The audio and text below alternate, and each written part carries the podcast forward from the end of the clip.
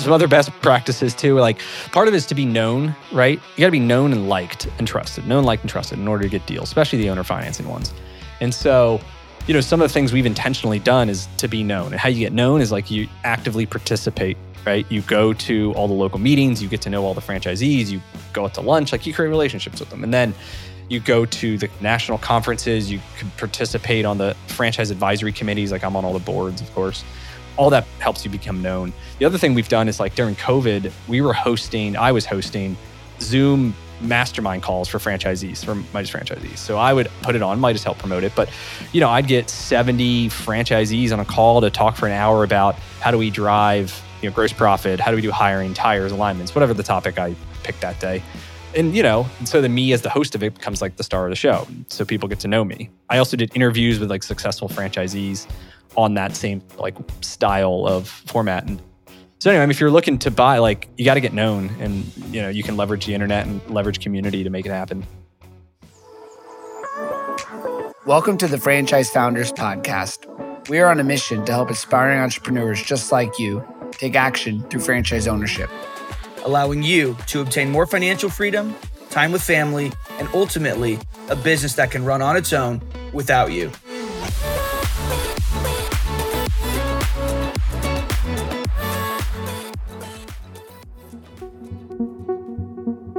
Hello and welcome to the Franchise Founders Podcast. Very excited about this episode. And before I introduce our guest, I'm very excited about Brian being on this podcast because it's really the direction that we're looking to go, which is working and talking with more franchisees, multi unit franchisees, especially, who could tell their story of how they went from one, two, three locations and expanded into an empire. It's pretty interesting. I've learned over the years that there's sometimes franchisees that have multi units that are more more powerful or more financially capable than the franchisor they're a part of. It's unbelievable. If you look at, you know, Dunkin' Donuts, second largest franchisee next to Hess is two brothers that own and operate. I forget the exact amount of Dunkin' Donuts, but they've went from one to two. I have a friend of mine that owns 120 Popeyes. Him and his brother, they just kept acquiring them. And so the purpose of this episode is really to get into Brian's story and if you're a franchisee or a potential franchisee, a great way to learn about where you can go from one to multi unit and how the opportunities are really endless as a franchisee. So, without further ado, I've got Brian Beers here on the call. Brian is an entrepreneur who's grown a small family auto repair franchise business into 30 locations 30 enterprise locations generating over $32 million in revenue per year, and they're continuing to grow. Nowhere near done. They haven't scratched the surface. And what they do is they roll up franchises. They use owner financing to acquire a lot of the businesses and running a family business. So, Brian, welcome to the show. Awesome. Cool. Thanks for the intro and thanks for having me. Absolutely. Really excited because I don't think we've had a guest in this type of background before. So, I guess to start, could you just give a little background in your story? Yeah, sure. So my family has been in the Midas business since it goes back to the 60s. It was my dad's uncle had shops up in Boston and it must have been pretty early in the days. I mean, less than 10 years old, you know, Midas at the time, I think it started in the 50s. And so he came, he joined in the 60s, had success. I think he had eight or nine locations, just crushing it. And my dad in 1976 was 22 years old looking for something to do. So him and my granddad kind of started together with one location. And, you know, over the years, just opened up new locations, acquired kind of corporate locations, other franchisees, you know, bought and sold and, you know, supported our family all through life. And uh, anyway, 2010 comes along. I graduate college and decided I would join the family business. And at the time, we had six locations you know, in the Philadelphia market. And so I knew nothing about cars. I knew nothing about business besides what I learned in college. And so I join, I start like networking with other franchisees. I try to learn best practices. I try to like breathe new life into the business because it was kind of, you know, tired at the point. My dad and uncle were ready to retire and kind of get out of it. And so I breathe new life and eventually take it over. And my brother joins in 2016. We decided, you know, we would start growing because it was the only way we could make more money because you know my dad owned the company, and so we acquired two locations that year, and then as a kind of separate entity that my brother and I owned, but ran it all as you know as one deal. And then the next year we bought another one and another one and another one, and then today we own thirty and we bought dad and my uncle out a couple years ago. And anyway, yeah, now we're in Philly and North Jersey and a market called Allentown, which is about an hour north of here. So you made that sound very easy. Amazing story. So really cool. First of all, that I don't have kids yet, but I always envision probably a lot of business owners do, like their kids someday, you know, getting into the business and taking it beyond where, you know, probably then the vision that your dad and uncle had. So that's really, really interesting. So you got into it with six locations and you went and bought the first business and then another and another. Could you talk to that process of how you guys are able to continue to acquire units? Yeah. So most of ours, 24 of the 26 have been acquired with owner financing, which is basically a, a, simple process where instead of us going to the bank to buy out the business, the seller of the business becomes the bank. And so, you know, we negotiate, you know, the purchase agreement, we negotiate a note and collateral and you know, we make a down payment to the seller and then we make monthly payments of, you know, principal and interest, just like you would a bank. But it has, we've gotten very good at it. I've done millions of dollars of acquisitions this way. And I think there's a couple unique things that make it advantageous of doing it in a franchise versus like an independent business that I'd be happy to kind of dive into. But it's what has allowed us to grow with no outside money, no private money. I've only gone to a bank one time for an acquisition loan, which was the first one because I didn't know this existed. Yeah. And it's an amazing tool to let somebody grow and control ownership. And our model has just been like a lot of the money we make, we're just putting back into the business to continue to buy more and kind of have this compound effect because, yeah. you know, we could get a ridiculous return on our money by buying another shop, you know, than putting the stock market or real estate or anywhere else we could put it. So, right. The multiple on the franchisee amounts of units is PE's coming into that space too, as much as they do in the franchisor side too, if that's ever oh, yeah. an exit goal. So this is really interesting because you're able to acquire the business. Obviously, the seller knows that you're the best buyer is a strategic buyer. Yep. So they know you're going to work. The royalties are tracked, so it's kind of hard to like get around, you know, revenue numbers. Yep. I assume for the seller, the benefit too is, I mean, one, the tax liabilities are mitigated, right? Because it's extended over years. Are they getting a, and maybe it depends on each deal, but do they sometimes get themselves a premium because they could get a higher multiple because it's stretched out? Yeah, so it goes both ways. I mean, they're getting a price that no bank would finance one way or another, right? Like in some cases where they want too much money, like for the cash flow that they're generating. So, you know, we're a value add buyer in a lot of cases where we're buying underperforming locations and we know that are doing whatever $600,000 a year and losing money or breaking even. And, you know, our model is we go in there and we, you know, put our systems in place. Even though it's a franchise, like you still have your own systems. And so, you know, we put our systems, our people, our marketing, everything that we do. And, you know, we know that we can get that location in the first year probably from 600 to 800 and it's starting to make money. And, you know, maybe some of them we can get to a million or more. And so, you know, the valuation that I put on the existing cash flow, I mean, we kind of determine a price based on that, but like I know that my results are going to be much better than what it's currently doing. And so in a lot of cases, yeah, like I bought a couple locations in Jersey that were basically losing money. Three locations basically losing money and I bought them for I don't know, 475,000 total price, right? But the deal was structured that we paid like 50 grand down and like 6 grand a month was the deal. So like we get in these three stores, 50 grand down. Immediately, we're going in there like there's no lights in the building. Like the guys are wearing flashlights on their head. Like it's ridiculous. They have two people staffed in a store where should have six. They need to be painted. Like so immediately we staff the store, we fix the lights, we fix the equipment. And I mean, one of the stores got pumping to over 100,000 a month in sales, like literally three months later. So mm. that deal like has totally cash flowed. And so that's one half of it. The other part of it is we've done other deals where very good performing stores doing over 1.1 million a store, good cash flow, good business. And like I could have gone to the bank, I could have got a loan on that, but he was willing to do it, an awesome deal. I put 50 grand down on that one to buy five locations and it got a 13 year note at like below market interest. And, you know, just you can do anything you want with it. And so once you have the trust and you're a good buyer, like, and you are a good operator and people want to do business with you, like, you can make it anything you want to make it. Yeah, it's interesting.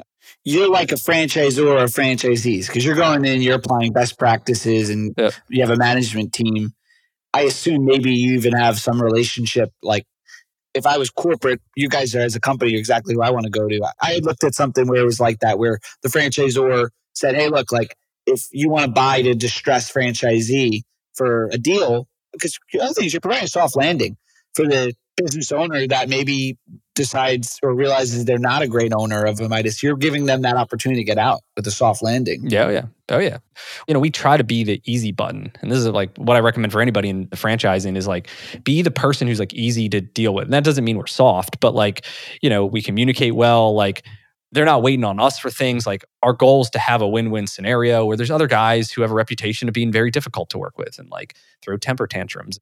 Or will pull out at the last minute or they don't treat their employees right. They have high turnover. They have bad customer reputation. Like where our goal is to keep everybody who's currently employed and give them a shot like in our system. And some of them thrive. Some of the guys literally will double their income and because they're doubling the business and just crush it under us. And then other guys, yeah, they're not following. They're lazy. Like they're not for us. But like we give everybody a shot. We allow them to grow. And so like people like to work with us. If you can become that guy who's a good operator and you're friendly and people know you, like it's easy to get the deals, at least in my opinion. Yeah, and keep that culture no matter what. If you have a hundred or a thousand locations. Yep. Yeah, it's just funny timing that we're talking about this because my background is in franchise development, lead generation at a company that was doing lead generation development and then exited in May. And, you know, for months, couldn't really wrap my head around the idea of not doing that because it's what I did since I was like 22 years old and then started taking some time to say, oh, well, like what about franchisee, franchisor? Mm. You know, there's other ways to make a living and make an impact. And it's interesting because I was on BizBuySell the other day. You know, I saw these tree businesses, mm. and it's ignorant of me, but I couldn't believe one of them had seller financing of 80%. And I couldn't believe that. I called the broker and said, like, what's going on? What's wrong with this? And I'll have to pick your brain more, but I couldn't believe that I could seller finance one, buy the other. You know, you're putting 20% down with the seller financing in this deal. And then you could merge the two mm. and take, you know, best practice take managers and yep. put them into it. And I guess for you too, it's you're capitalized, right? So you're able to go in, like you said, paint the business and, you know, put the right amount of staff in there. But a lot of times, honestly, we're using like the cash flow from the business that we just bought to pay for all that stuff. Right. You're like, not living off that cash flow we live kind of conservatively and our goal is just to kind of build this thing and like you know you get a lot of buying power at scale like we negotiate much better contracts with our vendors like ridiculously better contracts and my brother's like a great negotiator he like beats the shit out of them because he's really just like and i'm like yeah that's good enough and he's like no we got to get better but so you can leverage all that and then we can leverage our people and we have the structure and the overhead so for like district managers, right, that oversee X amount of stores. And they have a couple the markets have capacity. So I could add five more locations and not have a single dollar of additional like corporate overhead because I've kind of got it all covered and we have we have capacity. We're not a capacity versus I go into a brand new market, then yeah, I need obviously we're gonna have overhead there. And so as you have scale, like it just becomes easier and more profitable to add locations. And under 80%, I mean, I've got 90%, I've got 97%.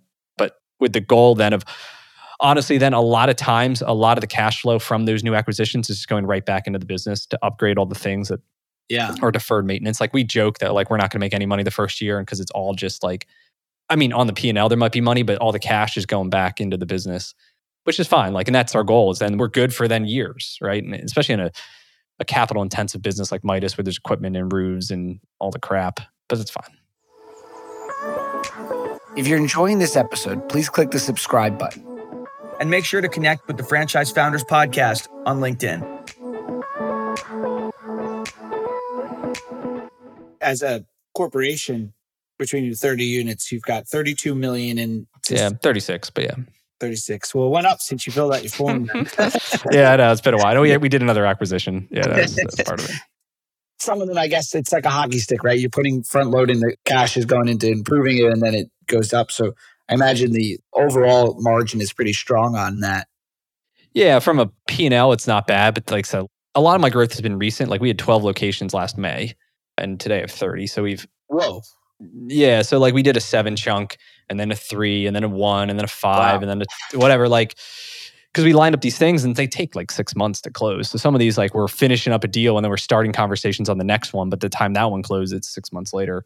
And so anyway, uh, right now we're kind of like really getting our feet under because you know as the company grows in size, like the management structure changes, like how I need to manage it is completely different from when I was running six locations by myself to now, you know, running a team of people, the COO and five district managers and the big infrastructure. Like you can read all the books you want, but like once you start doing it, you know, it's way different. oh yeah. What does that org chart look like, Brian? So like what is yeah, what does the org chart look like? Yeah. So currently it's my brother and I, you know, I'm the president, he's like vice president. On the operations side, we have a COO who we recently hired, 20 years in the military, like chief of staff, special ops, like really systems organized, great with people. And then he oversees, we have five district managers, and each one of those five district managers oversees roughly six locations each. They'll be kind of the direct report for those locations with you know hiring and customer service issues and training and maintenance and whatever all the stuff related there. And then each store has like a store manager usually an assistant manager and then you know anywhere from three to six technicians. I assume you need a cfo with all the oh yeah. So that's like operations. And then on the office side yeah we have a cfo we actually only have two in US people, and then the rest of our staff is all in the Philippines. Bookkeeping and yeah, they do accounts payable and general accounting, and you know we've I don't know six or I don't, I don't even it keeps growing. Wow, because we have a lot of accounts payable. I mean, we buy millions of dollars of automotive parts and tires in like hundred dollar increments, and so there's a lot of like reconciling that, and that we're still figuring all that stuff out. There's just a tremendous amount of volume and kind of due diligence on our side to ensure we have good profitability there. Yeah. And now a lot of our listeners are, you know, potential franchisees or maybe already and they're thinking expanding. So with yep. your brother, like when you talk about partnerships, it sounds like you have opposite skill sets, right? Like what would you say yep. the difference between you guys? Yeah. So he's like really good with the technology in the back office and you know a lot of the things we do are kind of tech focused where we you know have our own like reporting suite and can pull all the numbers like we have better reporting than the corporate does and some of the yeah. 100 plus franchisee locations who are th- three or four times bigger than us like our systems are as equivalent like you know we built them through excel macros and sql and shit so anyway he runs all that and then kind of like you're a lot of more on the back office administrative side of it and then i'm more the front facing kind of working with the operations side of it and the relationships with the other franchisees and kind of the growth side of it as well yeah, I assume like the acquisition side is somewhat of a full time job too, right? Navigating those deals and yeah, yeah. And so like one of the best practices we have is we have this thing called a deal tracker, and every Monday we kind of go through it and say, hey, what are the you know we have high priority, medium, low, whatever, and any of the high priority stuff, whether it's a deal or like a new technology we're rolling out, like we're rolling out digital inspections, like they're using an iPad to inspect the cars or whatever. Or it's like, hey, this is a lead in our funnel, another location, another market. Then we're just you know, every week, like, is there an update? Is there an action we need to do? Whether it's a touch point, you know, work on the analysis, or some of them just say, hey, they said they want to touch base in November or December, whatever it is, and we'll just put a due date and circle back then and touch base. So, kind of have this constant rhythm of staying up on the things because otherwise, like, I don't know, you forget about deals and they fall through. And, you know, we've kind of been pretty active about it. Yeah, it's interesting because yours is all in one franchise system. Yeah. So I assume conferences are great acquisition opportunity, you know, lead gen oh, for yeah. you. And- yeah, yeah. Some other best practices too. Like part of it is to be known, right? You got to be known and liked and trusted, known, liked, and trusted in order to get deals, especially the owner financing ones. And so, you know, some of the things we've intentionally done is to be known. And how you get known is like you actively participate, right? You go to all the local meetings, you get to know all the franchisees, you go out to lunch, like you create relationships with them. And then you go to the national conferences, you can participate on the franchise advisory committees, like I'm on all the boards, of course. All that helps you become known. The other thing we've done is like during COVID, we were hosting, I was hosting Zoom mastermind calls for franchisees, for Midas franchisees. So I would put it on, Midas help promote it. But, you know, I'd get 70 franchisees on a call to talk for an hour about how do we drive, you know, gross profit, how do we do hiring, tires, alignments, whatever the topic I picked that day and you know so then me as the host of it becomes like the star of the show so people get to know me. I also did interviews with like successful franchisees on that same like style of format and so anyway I mean, if you're looking to buy like you got to get known and you know you can leverage the internet and leverage community to make it happen. Yeah it's amazing what you can do I was just on a podcast before this one. I was talking about if you're a franchisor, you just started franchising, you should be like a lunatic, like Ray Kroc in the movie The Founder. On the golf course, yeah. what do you do? Franchise. Yeah. Your family, you try to sell units to your, you know, next door neighbor. Yeah. That's gonna be you. Maybe we'll, we'll see. So I'm in a transition right now, right, where I'm deciding what Yeah. to do next. I hate it, quite frankly, because there's so many options. I just want to choose one and just. Someone yesterday was calling me. I was like, look, if it's not at this point, if it's not in this narrow parameters of what I'm think I'm going to do, I don't really want to hear about it because it's easy to get pulled yeah. in a million directions. Oh yeah, a shiny object. Yeah, I have that. Yeah, just like do one thing. And I mean, like for you, like just repeat this, get to 100, 200 locations. I can't even imagine what that would look like. Yep. Yeah, and at a certain point, you got to decide. I mean, this is what we're trying to battle now or figure out is like, you know, there's two different paths you go. One path is you say, hey, we're gonna stay local. We build it out. You know, we can build out probably 50 locations within a an hour and a half radius. If we went down to DC, Baltimore, we added new locations, we built new locations, right? We go up north a little bit. That's like one option. Or there's this other option that says, hey, I'm willing to get on a plane. I'm willing to deal with different time zones. Then, like, yeah, you go anywhere in the country. But it also kind of complicates the business to a degree too. That's the next step for us is just figuring out how complicated do we want to make it. I have a feeling in a year, if we get back on a podcast, you'll be all over the Yeah, probably. I know. A lot of it's now. It's because we're still settling in and just getting our feet under from a lot of the recent growth. But yeah, we can figure it out. I mean, that's one of my big mantras is like, why not me? Like, if other people can do it, Yeah. like, why can't I do it? Like, they're not any smarter, they're not any more educated. You know, why not? Why can't I figure it out? So I think if someone believes that and they truly believe it, like, they can do anything they want in the world. So Yeah, a little grit and tenacity and some momentum too, right? You've got the momentum now to pull you kind of yeah. Yep. very cool. So you're doing that, you're doing the multi unit ownership, and you're also, I think recently you meant before we started recording, you started doing some franchise coaching as well. Yeah, yeah. So I have a podcast, Business with Beers. I've had it for, I don't know, I'm, I'm about to launch my 100th episode now. And so, and I'm active on Twitter and, and talking about all this stuff. How do we buy a franchise? How do you build a franchise? How do you build wealth through franchising? Like a lot of people just aren't talking about it, right? Because they think it's like chucking a truck or whatever, and they think it's small and they think you're basically a corporate employee and blah, blah, blah, which is could be true if you want that to be true. There's another story that says can, you can build a eight figure business out of it, uh, a nine figure business out of it. And they're just guys like me and you, like it's nothing special. We just work the process. So anyway, I'm working on teaching people that. And so yeah, I have a lot of people come to me asking, how do I find a franchise, which I look for, which I look out for? How do I run due diligence? And so yeah, I've started doing franchise consulting, coaching, Yeah. brokerage, whatever you want to call it, but basically just help play matchmaker There's a million names for it. at the end of the day, the goal is just to help people find something that fits them. Yeah. Like, and what fits me is going to be different than what fits you or, or anybody else. So that's what really matters. Just find someone who listens and knows what the hell they're talking about. Well, let me know when you want a reverse invite to your podcast. I'll be one on one. Yeah, happy to. Yep. Yep. Franchise Fridays. I'm launching a second series to be 100% focused on franchise. Cause then I also talk to real estate guys and like scaling it, just businesses Yeah. in general and all that stuff. So Do you like send beers or do people get beers before? one or two have, but most people don't. Cause it's usually like 10 a.m. and it's way too early to ruin your day. Yeah, it's true. well, very cool. So, if the audience wants to get in touch with you, pick your brain about, you know, multi unit, how do they get in touch, Brian? Yeah, so a couple different ways. I mean, if they're on Twitter, just at Brian Beers. Like I said, I'm pretty active there. I'm also on LinkedIn a little bit. And then I have a website, brianbeers.com. I'm sure you'll link it all up that has a link to a newsletter. But yeah, happy to reach out, happy to set up a call, chat about it. I love it. And I think it's an awesome opportunity for people. So Well, thanks for joining us. yeah, cool. Thanks for having me. It's been fun. Thanks for listening to this episode of the Franchise Founders Podcast. If you want our help with anything from buying a franchise to franchising your business to anything in between, shoot us an email at franchisefounders at gmail.com.